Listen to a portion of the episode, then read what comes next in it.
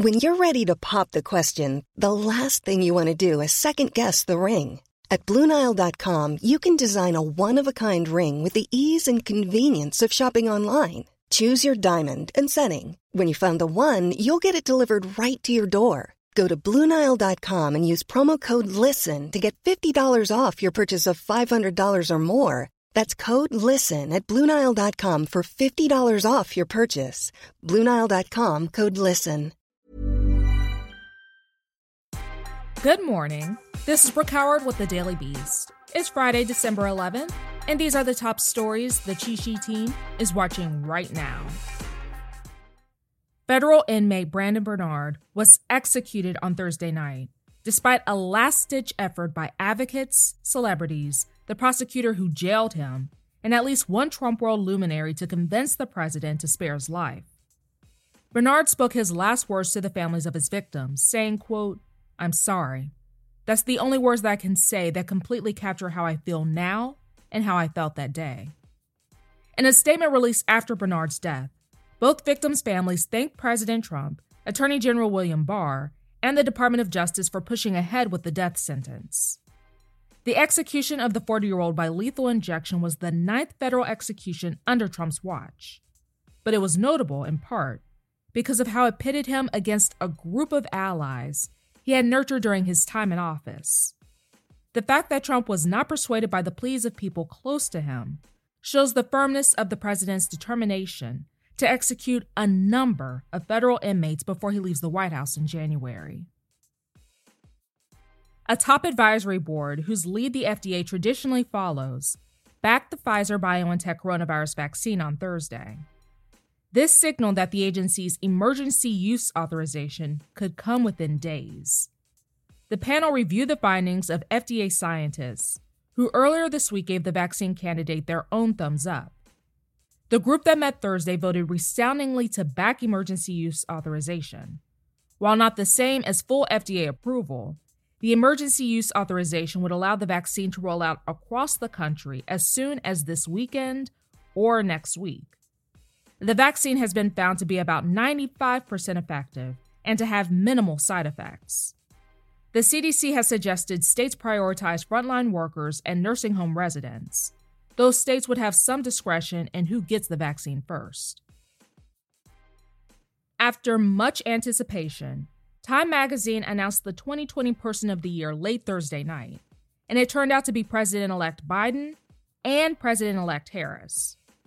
During Thursday morning's broadcast of NBC's Today Show, the publication unveiled its short list of candidates for the honor, which came down to four finalists Biden, frontline healthcare workers, and top infectious disease expert Dr. Anthony Fauci, the Movement for Racial Justice, and President Trump.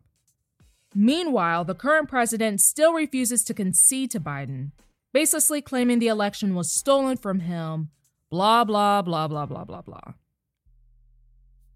Attorney General Bill Barr reportedly knew about the federal tax investigation into Hunter Biden since early this year. But, according to the Wall Street Journal, Barr wanted to keep that information under wraps in order to avoid being seen as affecting the presidential election. Hunter Biden, the son of President elect Joe Biden, revealed this week that he's under investigation for tax affairs. President Trump and his allies have been pressuring Barr to look into Hunter's affairs for months, using him as a proxy to attack his father.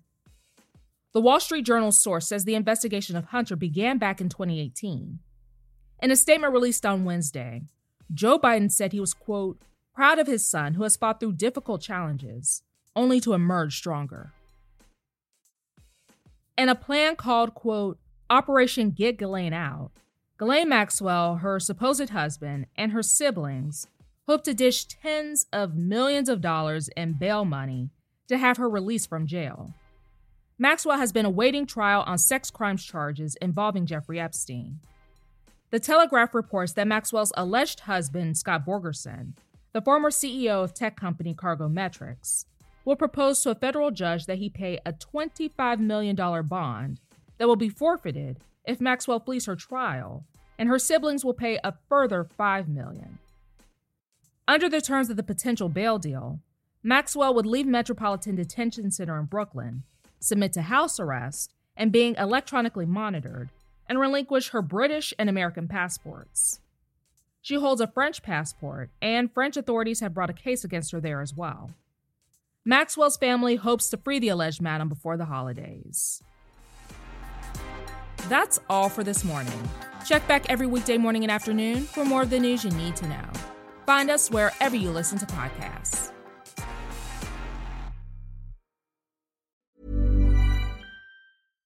When you make decisions for your company, you look for the no brainers. And if you have a lot of mailing to do, stamps.com is the ultimate no brainer. It streamlines your processes to make your business more efficient, which makes you less busy.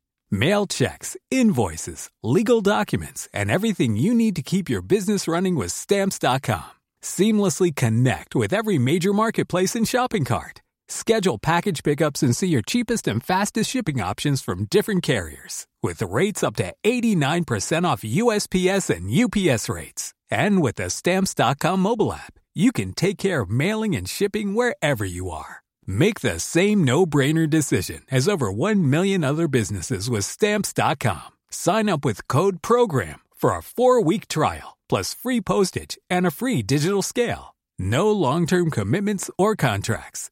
That's stamps.com. Code program.